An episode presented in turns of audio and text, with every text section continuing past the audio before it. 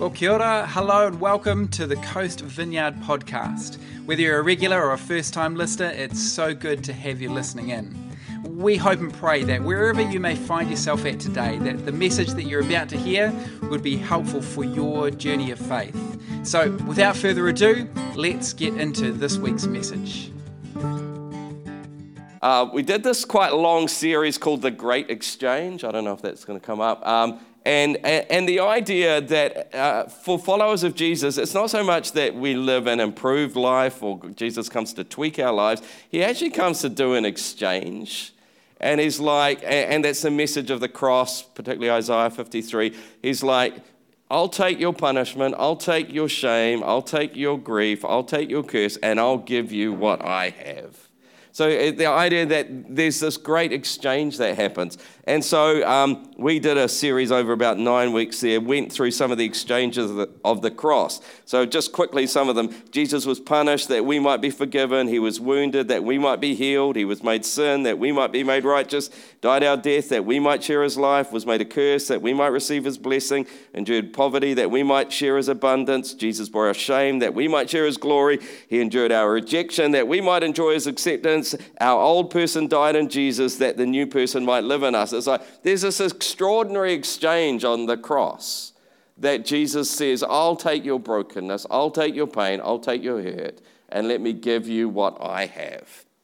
And, and that, that's the message of the cross. I don't know what you feel when you listen to those. Some of them are quite kind of theological about punishment versus forgiveness, shame versus glory, sin versus righteousness. There's one that kind of stood out to me as a lot more kind of, in a sense, kind of psychological. This one Jesus endured our rejection that we might enjoy his acceptance. And it's like, is this kind of like candy floss Christianity, Christianity light, pop psychology? Like all the rest seem kind of really deep. And then like acceptance, rejection, is that is that kind of a is that a big deal? Is that kind of like is that just pop psychology? And um, I want to show you uh, something about that. But one of the writers said said this that as a bit of a pre warning of where we're going. Oh, this is the one that actually broke him and killed him. Like this goes real deep. Like this is a significant exchange that people, we carry the sense of rejection, pain, hurt, and, and that Jesus on the cross took this, and this, this was the one that broke him. Let me show you, first of all, I'll show you that in a minute, but show you that he did experience this. So, this famous passage, Isaiah 53, uh, which talks about this prophetic picture of what was going to happen to Jesus. This, he was despised and rejected. Notice the fourth line down, repeated again. Jewish poetry kind of does that. He was despised and rejected, a man of suffering, familiar with pain, like one from whom people hide their faces. He was despised, repeated, and we held him in low esteem. Despite, he knew what it meant to feel despised by people. And unpacking, he knew what it felt to feel rejected. He knew what it felt for people to look down on him, not to high, hold him in high regard. Jesus, Jesus chose to experience that so that we wouldn't have to live with it. And in the middle, the context then, a man of suffering, familiar with pain. Not talking about physical pain or, or suffering, talking about, I know what it's like to feel like no one cares. I know what it, it's like to feel like you're not good enough. I know what it's like to feel like you don't belong. And I know that's somehow the deepest ache of, of human hearts. And so on the cross, I dealt with that. I took that. I did an exchange of that. And so, you know, he knew what it was like to be rejected by his people, by his best friends, by his followers. But the ultimate experience, Matthew 27, he knew what it was like to be rejected by God, not because he deserved it, but because he was taking it so that we would never have to feel that. So, Matthew 27, from noon until three in the afternoon, darkness came over the land. About three in the afternoon, Jesus cried out in a loud voice, Eli, Eli, lema sabachthani, which means, My God, my God, why have you forsaken me? Jesus, for a moment, experienced the thing total rejection, total abandonment, total pain of not belonging. And, and, there's, a, and there's another prophetic picture, a passage about that, which is why some of these writers say this is what killed him. It's found in Psalm 69, verse 20 to 21. And if you know down in verse 21, they put gall on my food, they gave me vinegar for my thirst. That happened when Jesus is hanging on the cross. He says, I'm thirsty, they put vinegar and give it to him. But it's verse 20 that's interesting. Scorn has broken my heart. What broke Jesus' heart? The pain of rejection, the pain of hurt, the pain of being despised. And, and, and, and it's interesting because uh, in Mark 15, it talks about how after he died, Joseph of Arimathea came to collect the body. And it just says Pilate was surprised to hear he's already dead. Pilate's a Roman government military official. He's crucified probably thousands of people. He knows it's a gruesome death, he know, but he knows you don't die that quickly from crucifixion. He's surprised that Jesus had died so quickly.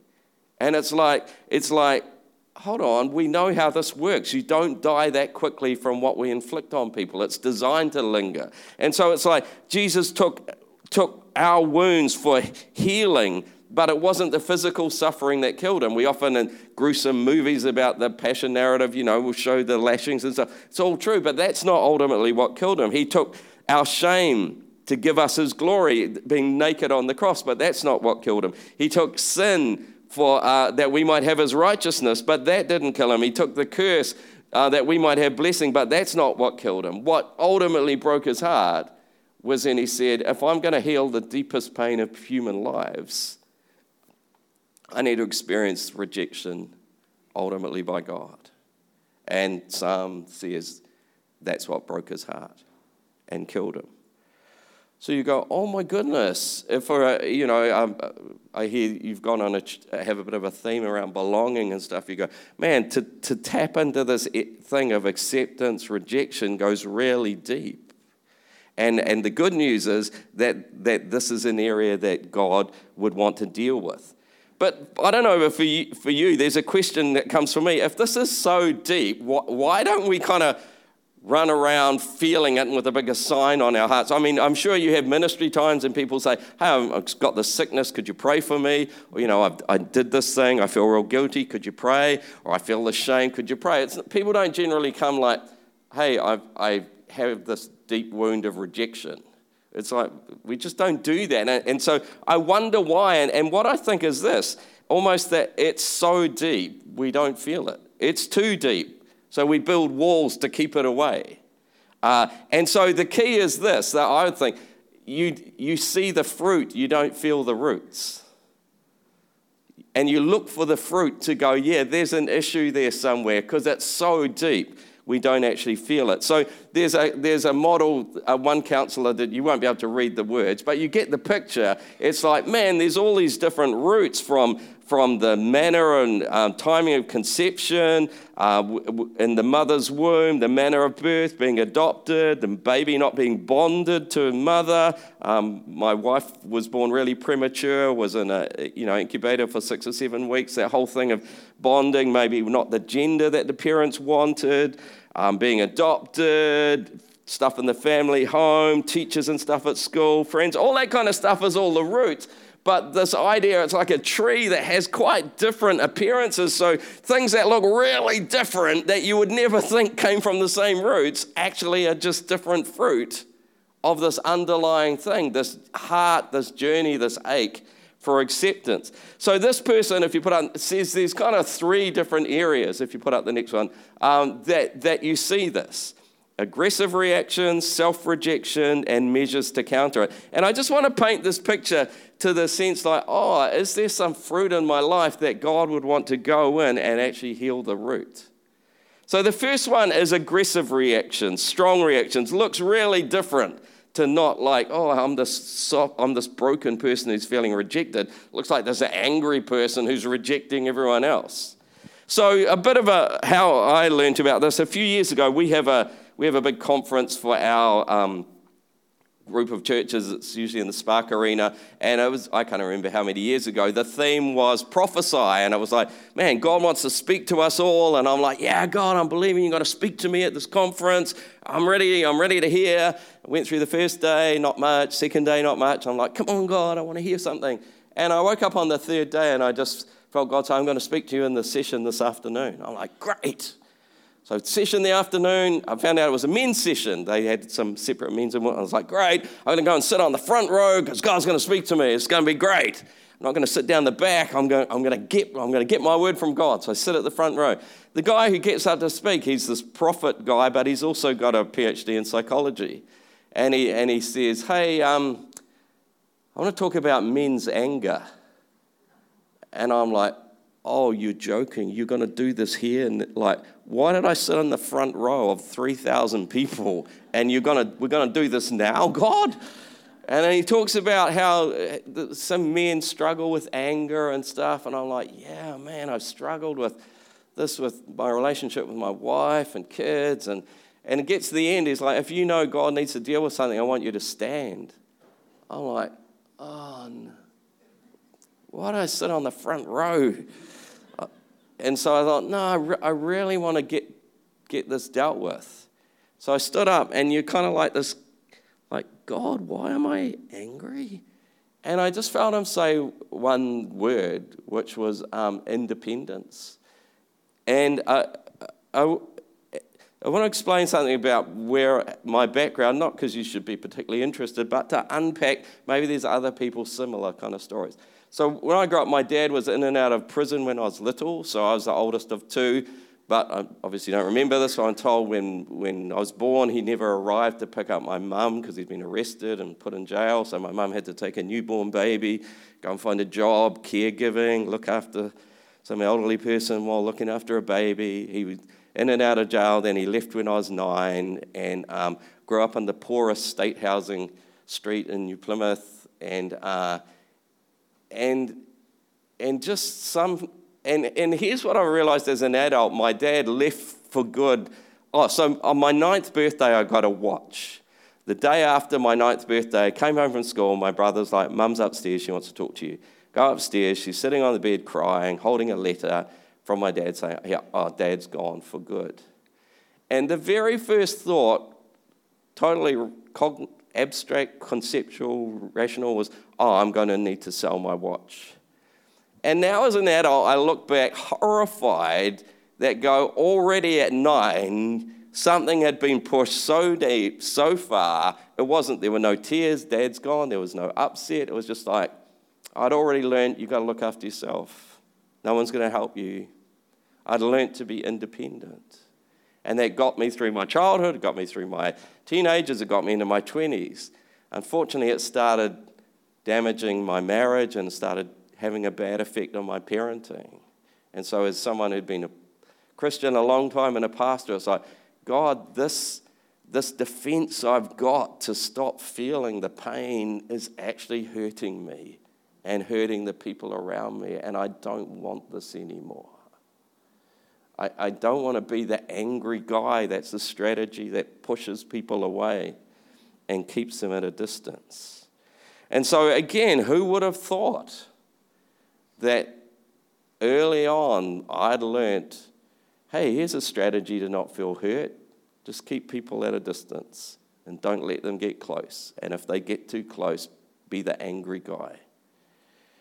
But there's other reactions. If you go, there's interesting these measures to counter fear, like so many different things. Like, oh, if I'm a perfectionist, if everything's perfect, no one's going to reject me. But then on the opposite, oh, I'm just going to be the apathetic guy that pretends they don't care, because then no one can reject what I do because I didn't try anything.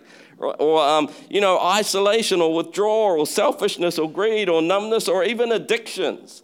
Um, when I was young, I did a degree in psychology back in the day when they used to train, used to do these weird things with rats of teaching them to push a little bar to get a reward. And, and, and scientists have done this experiment. Do you know, they, they got rats basically addicted to heroin and methamphetamine. So you push a little bar and you don't get a little pellet of food, you get a little drop of heroin, methamphetamine.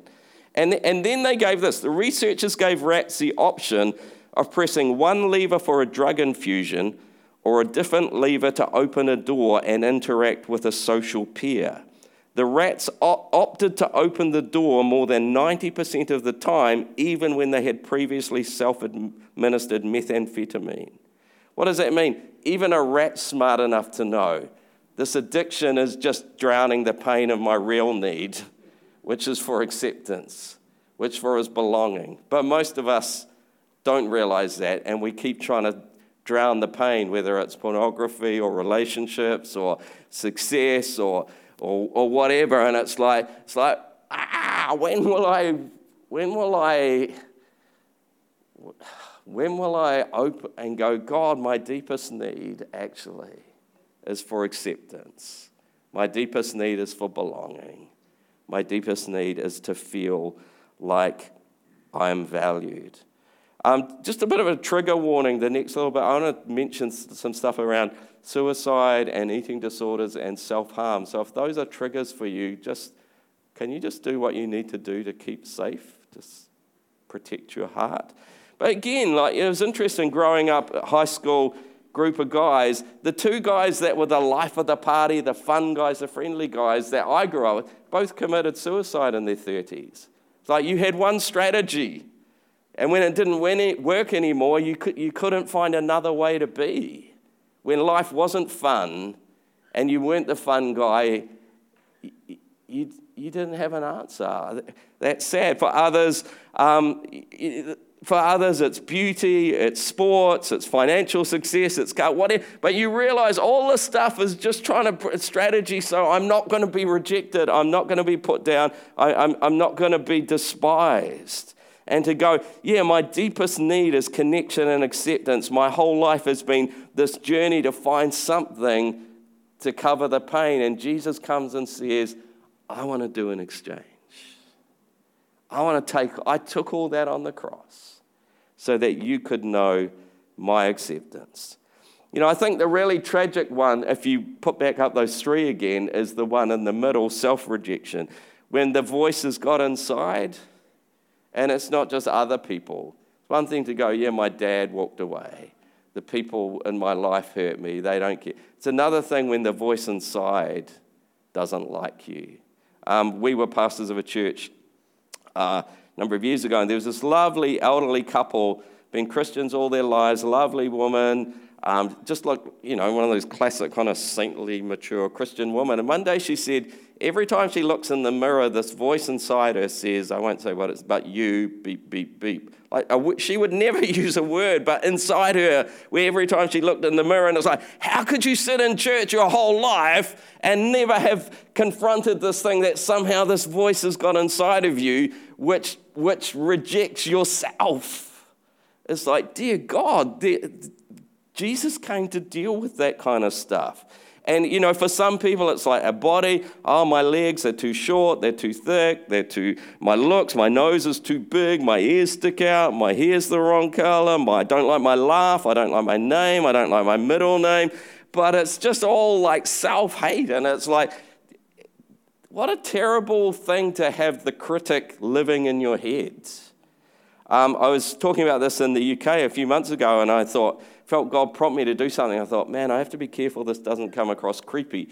So I was like, I've got two daughters and I've got two granddaughters. So I'm saying this as a dad and a granddad, but saying, man, for young women in our culture, God wants you to feel beautiful. And we live in a world where that's been robbed. You're designed to feel like you're a treasure, that you're clever, that you're adored, that you're competent, that you're strong. But we live in a world that conspires against us. Again, bit of background. Um, some of you might have heard there's a thing called the Fiji experiment. It's not an urban myth, it's a Harvard study that was done. So, an anthropologist went to Fiji 1995, studied the culture of food in Fiji. One of their side things they found there was no incidence of eating disorders amongst teenage girls in Fiji. Later that year, television was introduced. They went back in 1998. They found 11.3% of girls had some kind of eating disorder. This was the statement. By 1998, after just a few years of sexy soap operas and seductive commercials, 11.3% of adolescent girls reported they at least per- once had purged to lose weight. They went back in 2007. So, nine years later, Becker found that disordered eating habits were alive and well in Fiji, with 45% of girls reporting they had purged in the last month. You go, man, we live in a sick world that is, that is hurting young people without the sense of this acceptance and, and belonging. Um, I've been in ministry 40 years. I started my first seven or eight years was as a youth worker. I never encountered Second trigger warning, third trigger warning. Uh, I've ne- I never encountered self harm. It just wasn't a thing we dealt with. And, and, then when I came back working with a lot of young people 10 years ago, it was all over the place. British Medical Journal, 2019. The prevalence of non suicidal self harm in England has nearly tripled over the last 10 years. Non suicidal self harm is increasingly being reported as a way of coping. It's like, this is crazy. This is a crazy world, but I love the fact that God wants to meet us at this point of pain.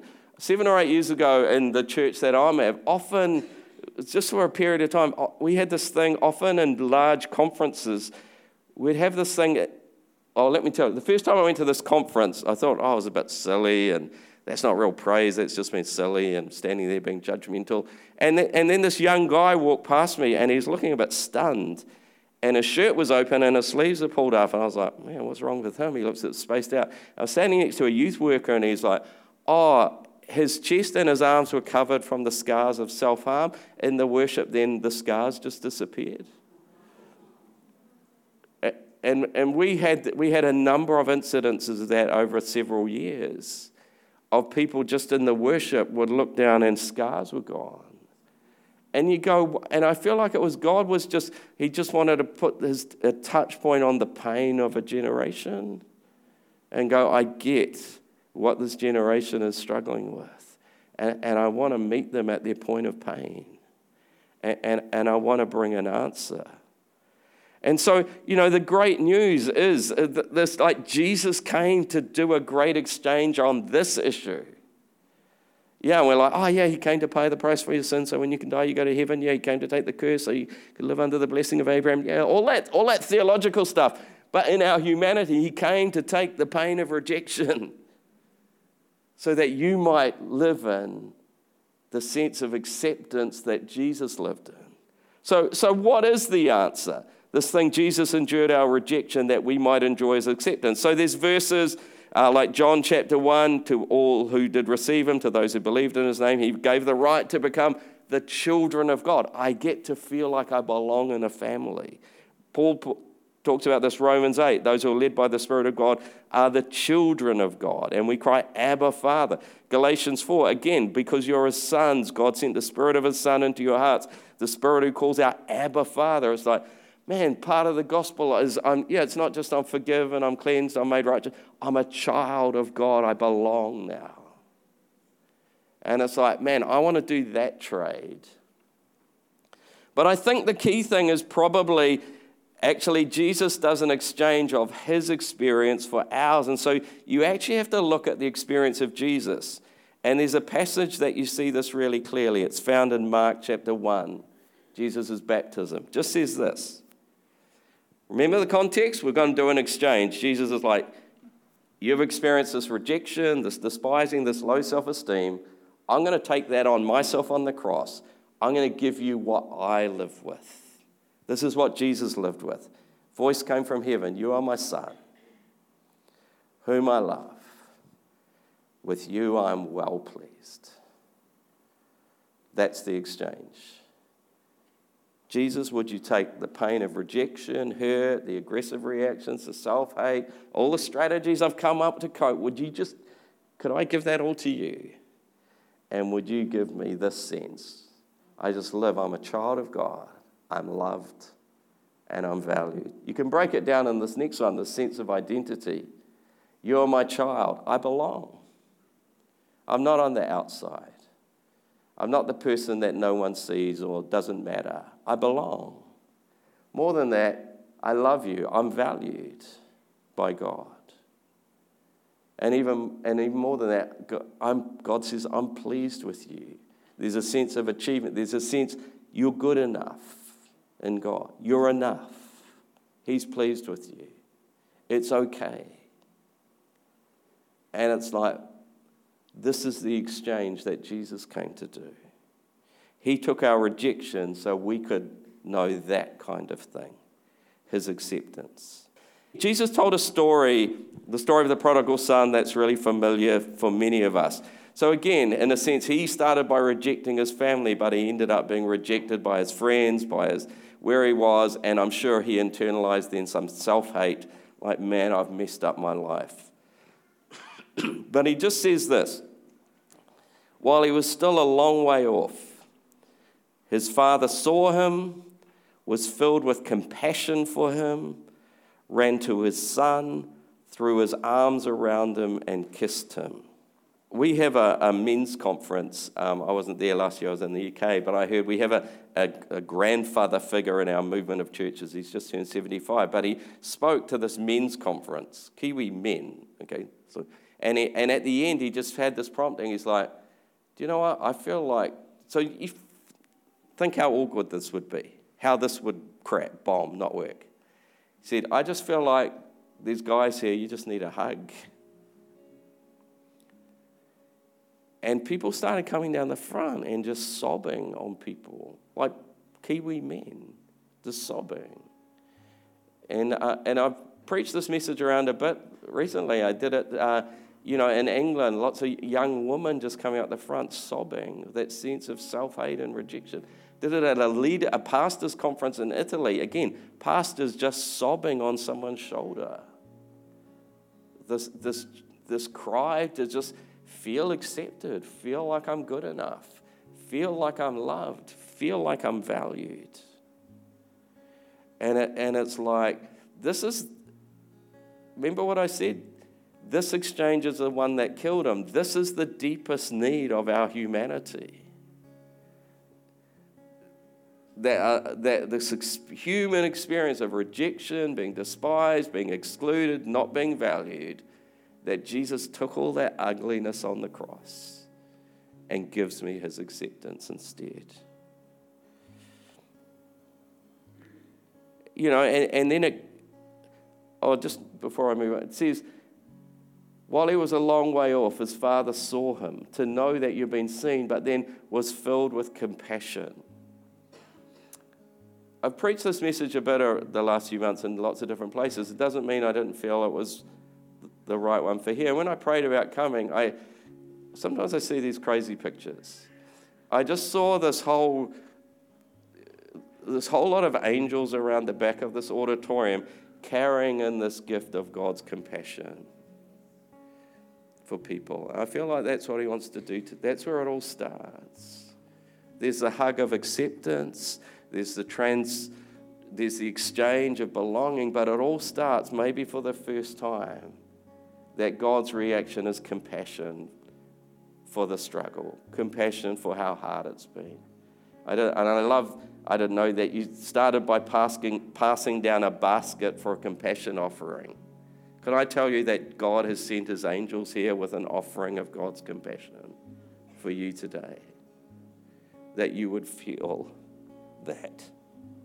Now, in the story, it goes on. His father said, Quick, bring the best robe and put it on him.